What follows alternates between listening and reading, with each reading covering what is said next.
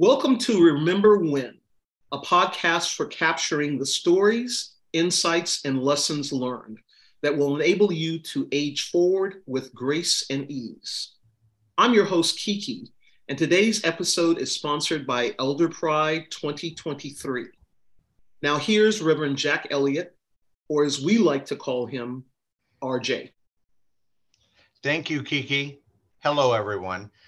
Boy, is this going to be a good podcast. The theme today is tell the truth, or at the very least, don't lie. I can't wait for you to hear how we work on this rule from the 12 Rules for Life by Dr. Jordan B. Peterson. But first, I want to remind you that we gather live on the last Saturday of each month at 8:30 a.m. Pacific time for our book discussion of whatever great read we're doing. So this podcast is exploring that rule, but we've invited some very special friends from Elder Pride to join us for the conversation. I hope you enjoy today's program that we're going to join in progress as I say, tell the truth or at the very least, don't lie. Am reminded of uh, is that when I uh, first went to work for Bank of Tokyo, uh, which in California was at one time California First Bank, but is now Union Bank. Bank of Tokyo owns it, and that was my first job in human resources. And one of the things that they would do when they were recruiting for executives, they would give you an invitation for an interview for Saturday morning at 8:30. And candidates would get to the bank at 350 California Street in the financial district of San Francisco, and the door would be locked. and those that would walk and show the initiative to go find the security officer the security officer was prompted to tell them, yes, go around and walk in through the parking garage and take the elevator up to the ninth floor. Those were the only candidates that were considered for the management program because they were considered to have shown the initiative and the tenacity and the perseverance to mm-hmm. get there for the interview. Mm if anyone went to the door and called and said the door is locked, I can't get in, they were thanked very much for their time. Hmm. And uh, it was a very interesting kind of approach. And, you know, my certainly my first, what I would call my secular training uh, was with the Bank of Tokyo. And they had some amazing executive management skills that uh, served me throughout my entire career. But, but one of the things that they would do is each afternoon at 3 p.m., you went for a mentoring session with the executive that was the head of your department. Hmm. And that executive that was the head of your department. So the executive vice president of human resources in my situation was a gentleman by the name of Kazanoi and Kazanoi would always have a lesson prepared for that discussion. And oftentimes, what he would do is he would lay a document in front of me and say, Jackson, because they would add the, the greeting at the end of your name, tell me what you see here. Tell me what is revealed to you in this document and I would look at the document. And sometimes it may have been a document that I had already used. Other times it was something new to me. But I would express what it is that I notice about the document, talk about how I would think it might be used. And he would go, Very good. You may return to your desk. Other times, if I didn't know what the document was and I didn't know how to use it, then it would be an instructional thing and he would walk me through it and talk to me about the document and I would learn what that document represented and how we were to use it. Knowing very well that within two or three weeks, that document would again appear on his desk at the mentoring session at three o'clock in the afternoon. And so it was a gift to be in a situation where there is an understanding the value of mentoring and working together. And one of the things that we've done in the design of Elder Pride is try to set up our teaching and what it is that we do kind of in a similar way, where it's a very casual environment where one learns and where one comes together to, to really ponder well, here's what I noticed. And this is why I think that's significant, or this is what I noticed for me. And so I was so reminded of that, of, you know, on the discussions that you brought to the table. But today we are discussing a little bit further the 12 Rules for Life by Dr. Jordan B. Peterson. And today's rule, to, this week's rule is don't lie. Or at the very least, oh, oh, I'm sorry, I got it backwards. This week's theme is tell the truth. At the very least, don't lie. Tell the truth. At the very least, don't lie.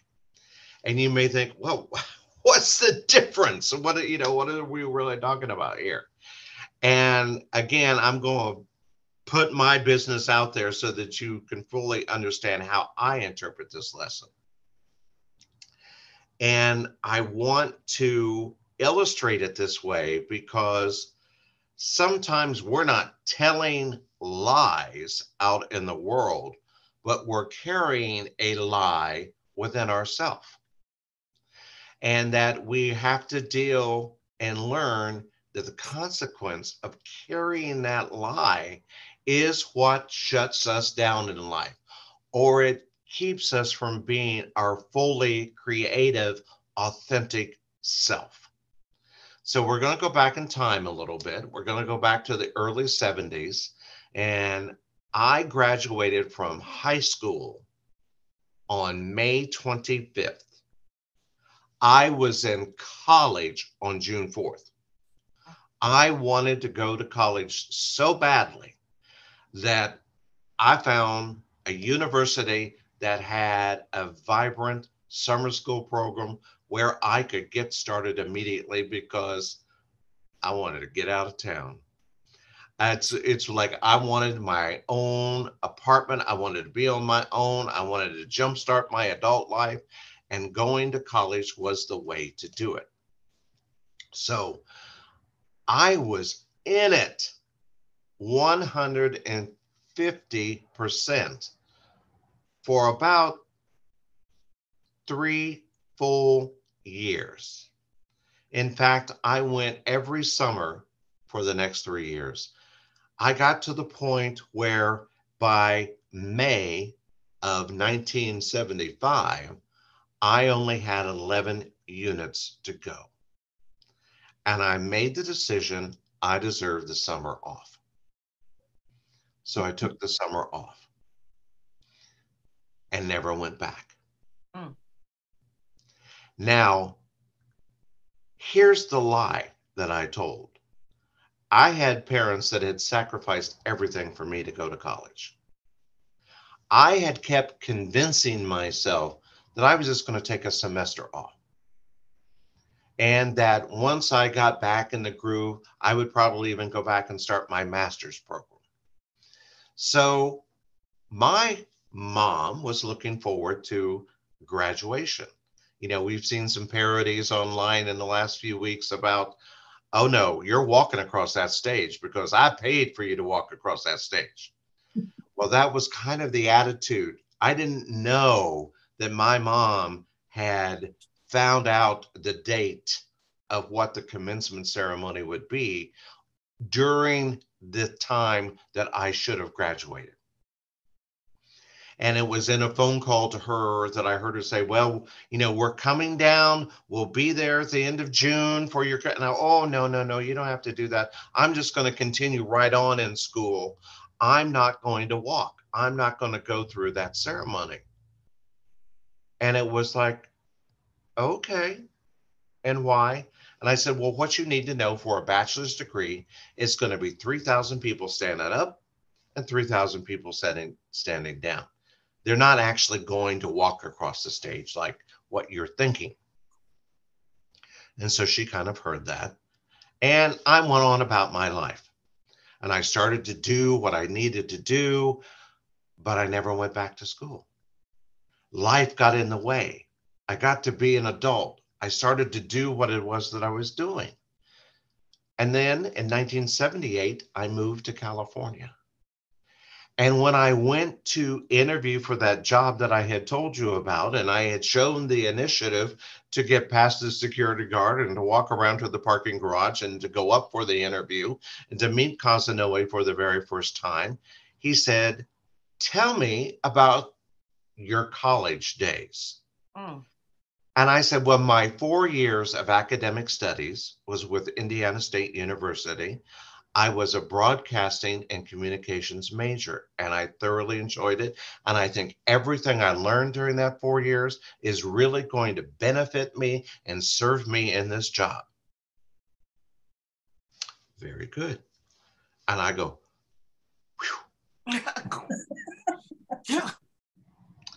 For the next 19 years, mm. I stole, told the lie. I did not lie, but I did not tell the truth. I told the story. My four years of academic studies was with Indiana State University.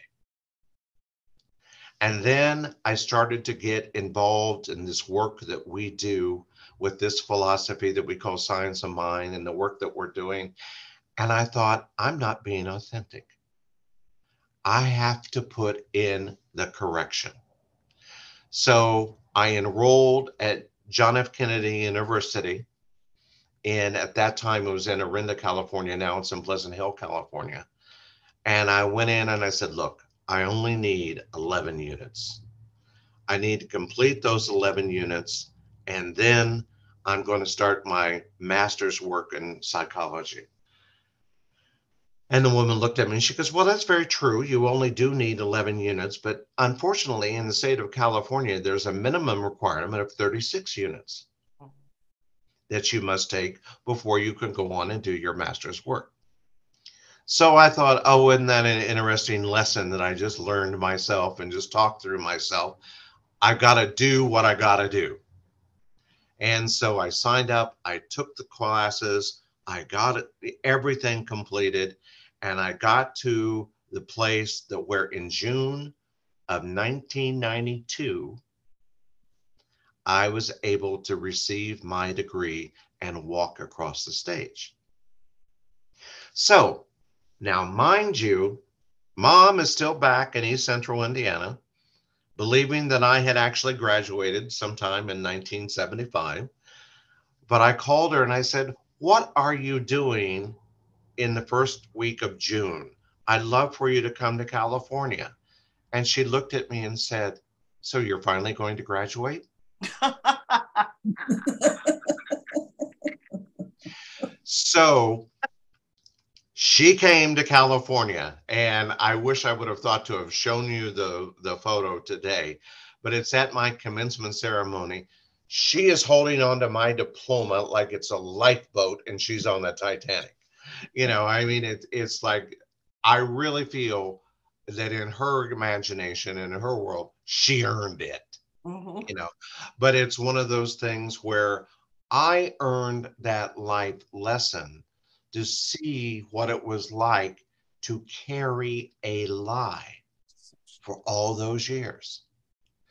Carrying that lie, especially in a professional career, to where one constantly has to worry about being exposed for not telling the truth, exposed for not being who you say you are, having something that you truly care about to be taken from you or not to be able to be delivered because you were less than authentic about your experience.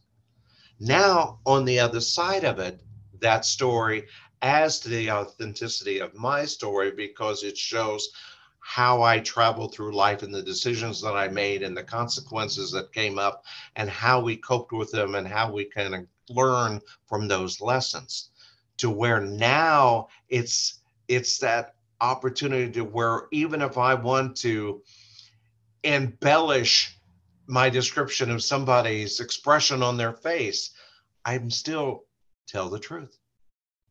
You don't need to embellish here.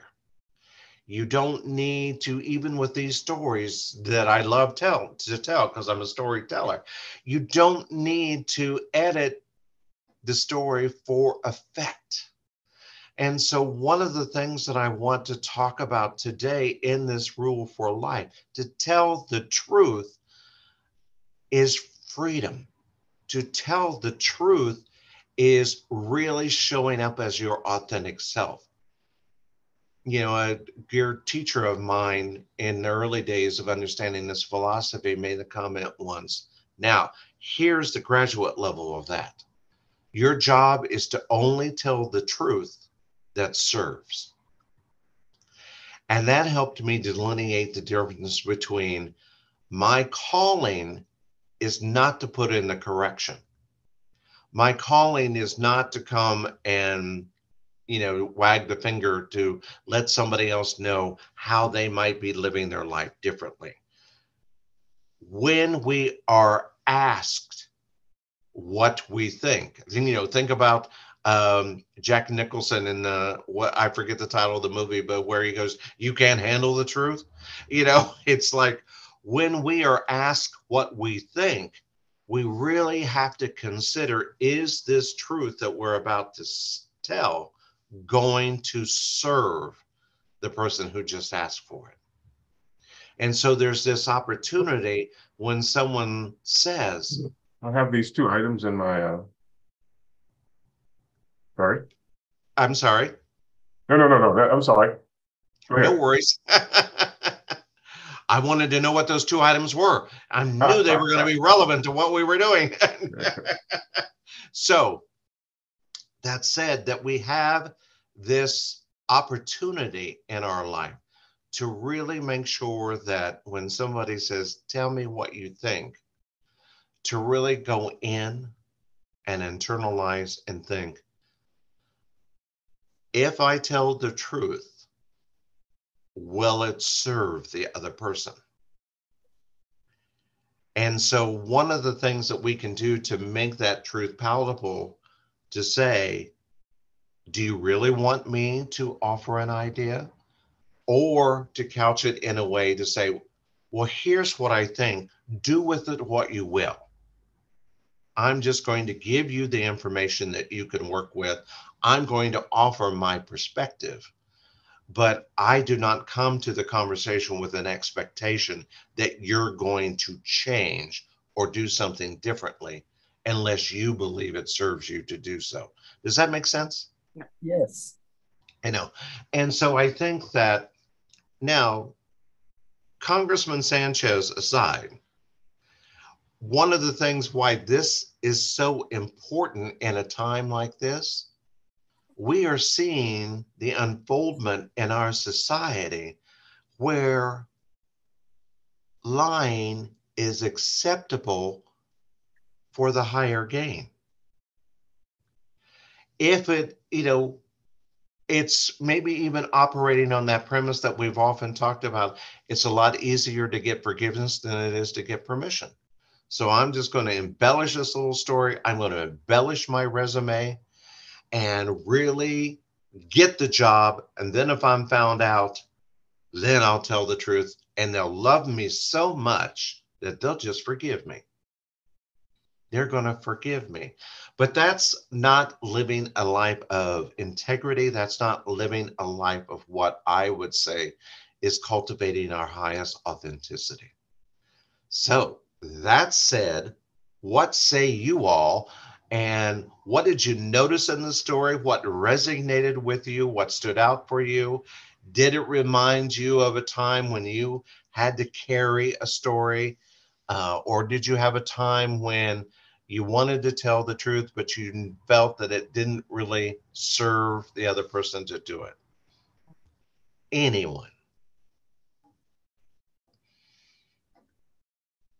It reminded me, and one of the things that I that I thought about when I read this rule is that um, you can also lie by omission, and um, you know, recently that was a big thing, um, big thing for me because I was lying um, by omission um, about uh, what was happening to me uh, in my personal life with the uh, with my relationship uh, ending, my marriage ending.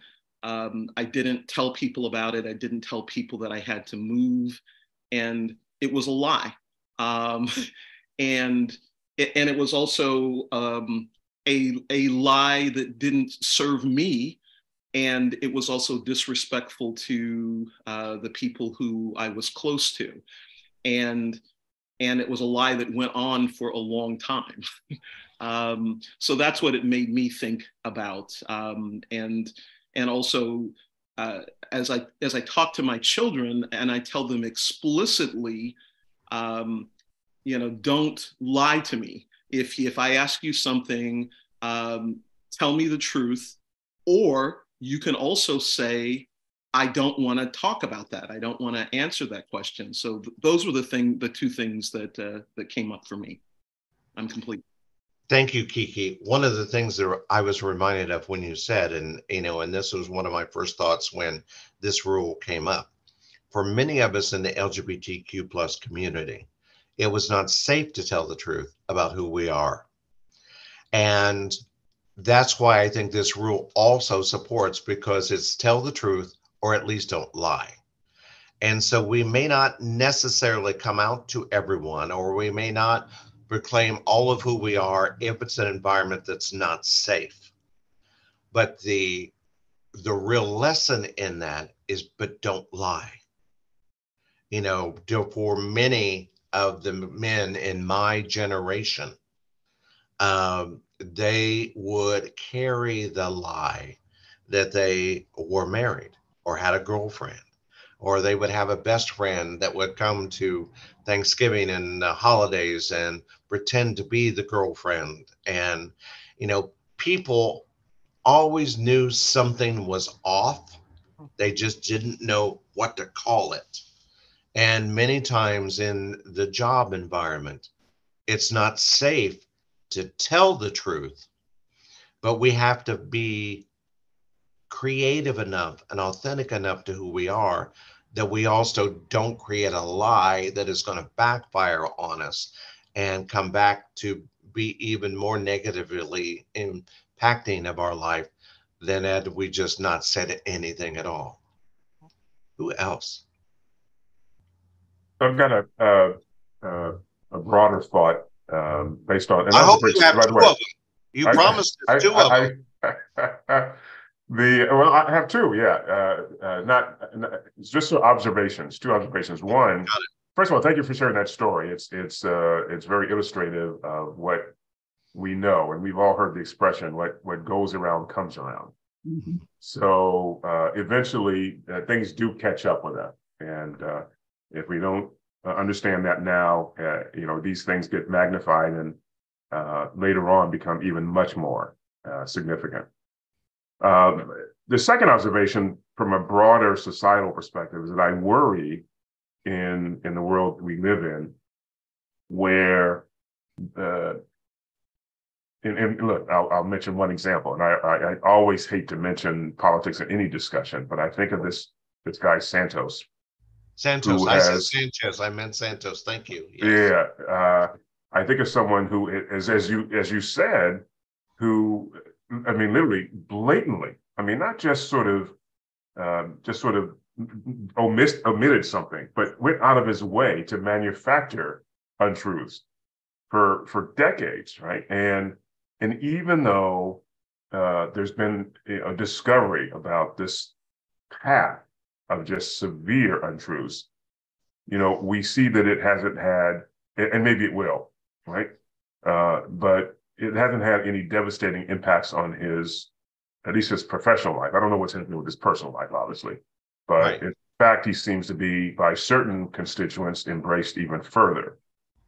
Uh, and only point that out just to uh, reflect on how I think we live our lives to some extent being impacted and influenced by social norms. Mm-hmm. And when the norms um, sort of um, reward us for certain kinds of behavior, then we're likely to, you know, replicate those norms. Um, and you know, we have lived for for many years where we, we have been, you know, informed that there's no such thing as the truth, right? and the truth varies. It's a moving target. So um, I think that makes it harder for people to make conscious decisions about how truthful they will be when we live in a broader society where we begin to question well, what does truth really mean? Absolutely. And I think one of the things that I'm I'm happy about is the Generation Z, the younger adults, mm-hmm. are not buying our lies. Mm-hmm. they're not. Yeah. Uh, they're pointing out the hypocrisy. They're like, "Oh no," and I'm holding this thought that we as elders can collectively fall on the sword, so to speak, and say, you know, you're absolutely right. This was wrong for us to do it this way, so that they don't adopt that as the mm-hmm. norm mm-hmm. and think that, okay, you just say what you need to say in order to get by. Mm-hmm. And I think those of us that have carried the lies um, get to tell the truth about how even though we've normalized them, the burden and the consequence of carrying them mm-hmm. sabotage our highest and best and our, our most creative self. Mm-hmm. You know, the gentleman that you spoke of, one of the thoughts that I've had about him is he has no idea who he is. That he has spent his life creating illusions and personas and and taking on different attributes to get by for that moment and for that moment and for that moment to where even now he doesn't even remember all the stories that he's told. Mm-hmm. And that's the great lesson about, you know, if you don't lie, then you don't have to remember a story. You know, and you know, we, you know, our elders taught us that, but we didn't really know what it meant until a time like this. So thank you for that. Who else? Um, I just wanted to say that we have to be um, kindred spirits because my daughter did the exact same thing uh, to us, or our daughter, um, when she uh, was graduating from U of A for the first time. And, uh, you know, of course, we're all excited, and a big crowd of us go to Tucson to uh, sit at the graduation. And of course, she walks across the stage. And, and so I told her, I said, Hey, I want to get your uh, diploma framed for you. And so when you get your job in your apartment, you can ha- have something to hang on the wall. And we're waiting for weeks and weeks and weeks and weeks and weeks, and no diploma uh, uh, comes. And finally, my spouse and I discussed it, and I said, "This is really something weird about this." So we called the parents of her best friend, and we said, "Hey, you know, Cassandra and Amaya had graduated at the same time. Has Cassandra gotten her degree?" She go, "Oh, girl, yeah, she got her degree weeks ago." And I was like, "We were like." Mm. So finally, one day, uh, Pam was talking uh, to Amaya, our daughter, and she said, "Hey, you know, you just need to be honest with us and, and tell us uh, what's going on with this this degree." And so, you know, we resolved it, and and you know, we exercised some tough love and said, "Hey, you know, we just spent about forty-five thousand dollars for you to go to college. You're on your own now, and you know you're going to get a degree but you're going to get it the best way you can. And she actually did um, get that degree and, and went on to get a master's and she's doing really well. But what i wanted to say about the whole concept of a lie and learning to tell the truth i really like the the lesson of the day because i learned it very young really really young and so i grew up as a preacher's kid my dad was a fundamentalist preacher, Church of God in Christ, you know, wear clothing down to your knees, cover up your head if you can, you know, no uh, no shoes with, that showed your toes, all kinds of weird rules that they they had. And of course, you know, as a preacher's kid, as the pastor's kid, you know, you learn the 10 commandments and blah blah blah blah blah. But My dad and my mom were big smokers, big smokers, big forbidden rule of the Church of God in Christ. And so I would constantly say, well, how can you how can you go to church and and and you're smoking you're you're smoking you're violating the rules and you know you're not telling you need to confess and you need you need to ask for forgiveness and my parents would just be so mad at me for just saying that and they said you just don't tell anybody that we are we smoke that's none of your business and that's none of their business so finally i just i was fed up with it and i just said one day to them i said i am not going to lie and this is why I'm not going to lie. Every time I walk out of your house, I smell like cigarette smoke. I'm 10. I don't smoke.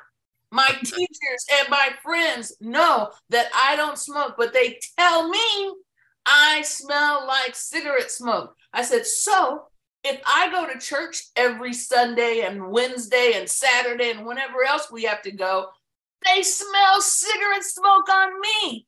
Everybody at the church knows I'm 10. I don't smoke. So if somebody asks me if you smoke, I'm going to tell them yes. Well, that caused my mother to immediately stop smoking. It didn't cause my dad to stop smoking at all. He smoked until he, he died. But but but it just, you know, it just one of the things as I think about it, as I was listening to you, I just recognized that we all have imperfections. And that mm-hmm. imperfection could be an outright lie, or as Kiki said, it could be a, a lie by omission, or sometimes not just even saying anything uh, could perpetrate but perpetrate the lie. But we all have to reach deep and down inside of ourselves in order to come to that conclusion. Just like the lie is not going to, to benefit me. And, and what was so ironic about that story is the same thing that you said. You know, you have to lie, you have to tell another lie to support the lie that you told because you always forget the lie. That's exactly what my dad said to me. And yet he continued to perpetrate that lie about him smoking all of his life. right, right. And I'm sure as a judge, you have seen some folks that have thought they were master liars.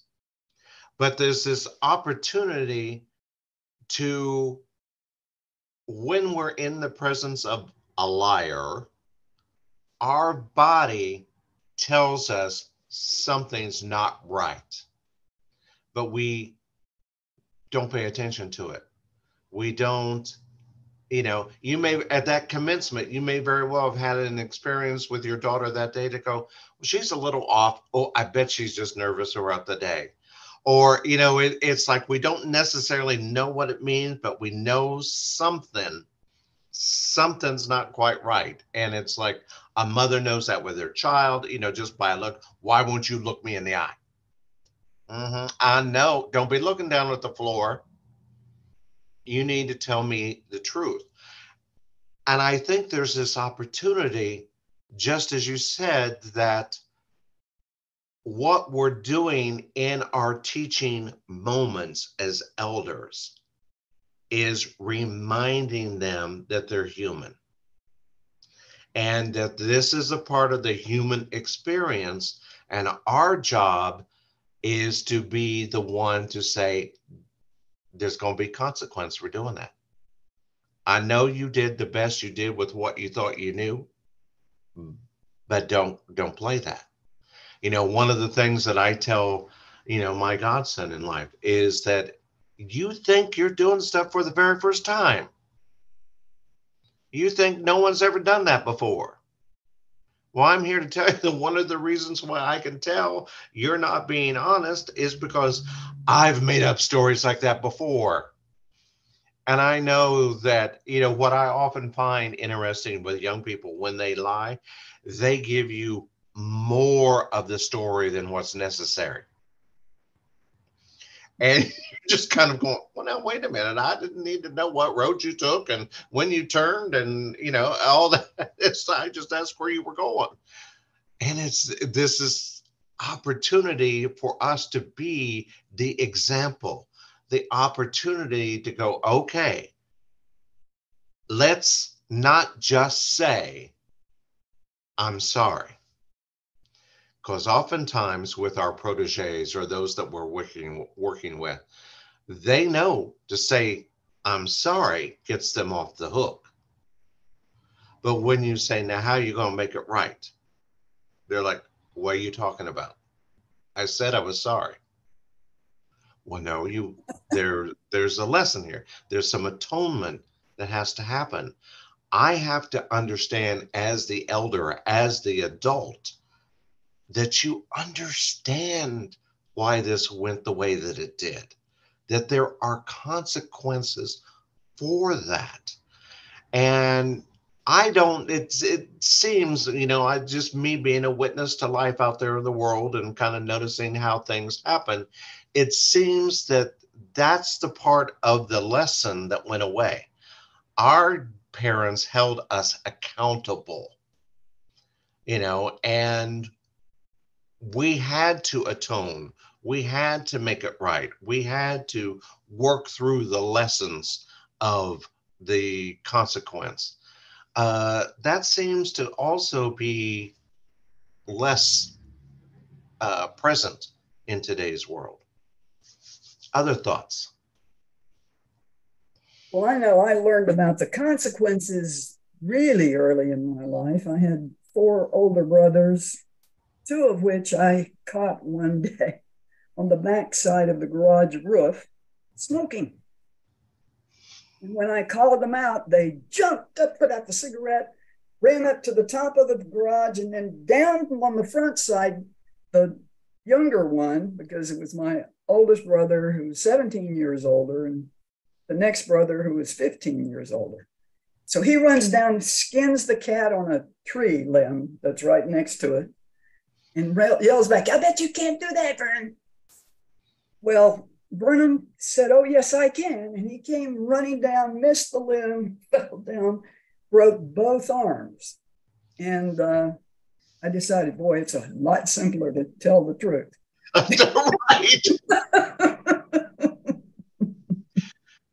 absolutely. Absolutely. Look at us. Look at us being human in this experience. Look at us being human. What else? Anyone else? Jamie has her hand raised. Okay.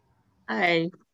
So something that occurred to me as we were as everyone was talking um, is that I recently fell probably a couple weeks or so ago and hit my head, and I uh, I didn't want to tell my daughter, and I realized because I was embarrassed.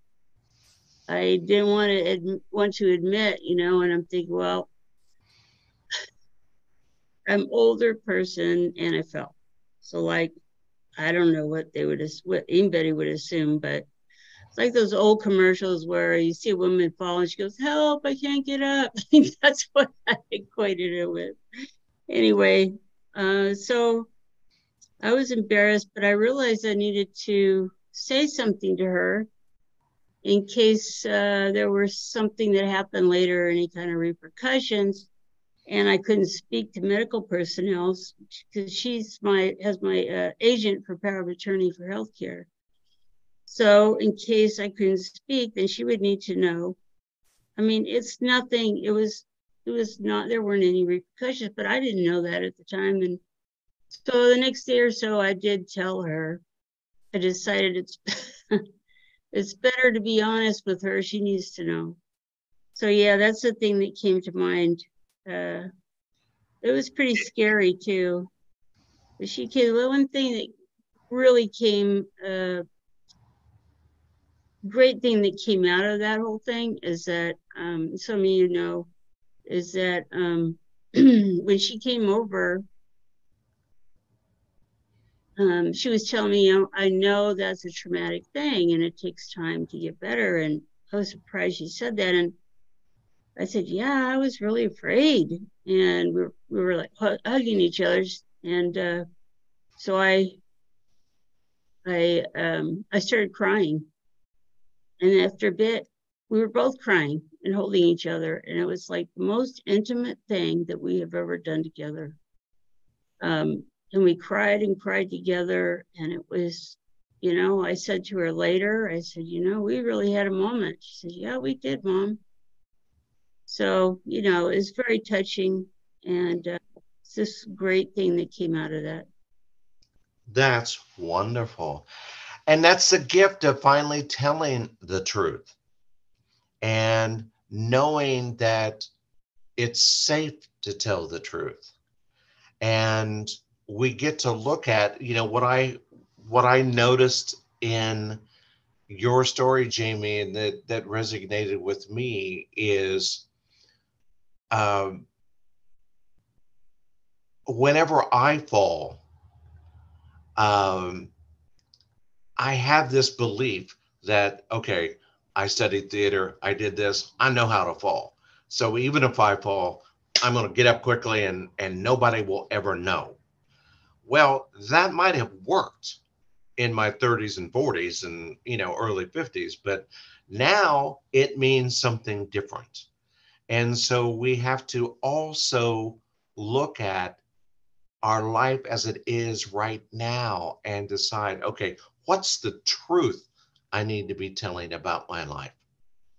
What's the truth that my children need to know? What's the truth that my friends need to know? Uh, just so that we can better serve one another. You know, and if there's somebody in your life right now that you don't feel safe in telling them the truth, well, notice that. Notice that and put in the correction. Maybe it's time to honor that that person has been in your life. There was a gift, and thank you very much. But now I'm going to have a different experience. I'm only going to surround myself with people who accept my authenticity, who people who it is safe to tell the truth to, because I want my last experiences to be loving and gracious experiences like the one that Jamie had with her daughter.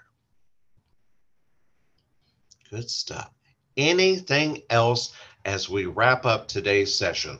I hope that you uh, are enjoying these conversations and these little get togethers. And, you know, we'll have another one the same date in March when we'll wrap up the 12 rules for life and we're looking at you know what's going to be our next book for the next quarter so we're got some good juicy options that'll be out there but i'm really thankful that each and every one of you are here.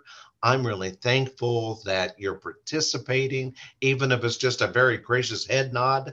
You know that that feels good and that helps. Does anybody have anything they would like to offer as we close today? Well, I want to thank everybody for sharing because I think every time uh, we share, we reveal more of the truth. And um, it, because even when it's about us individually, it has a universal application.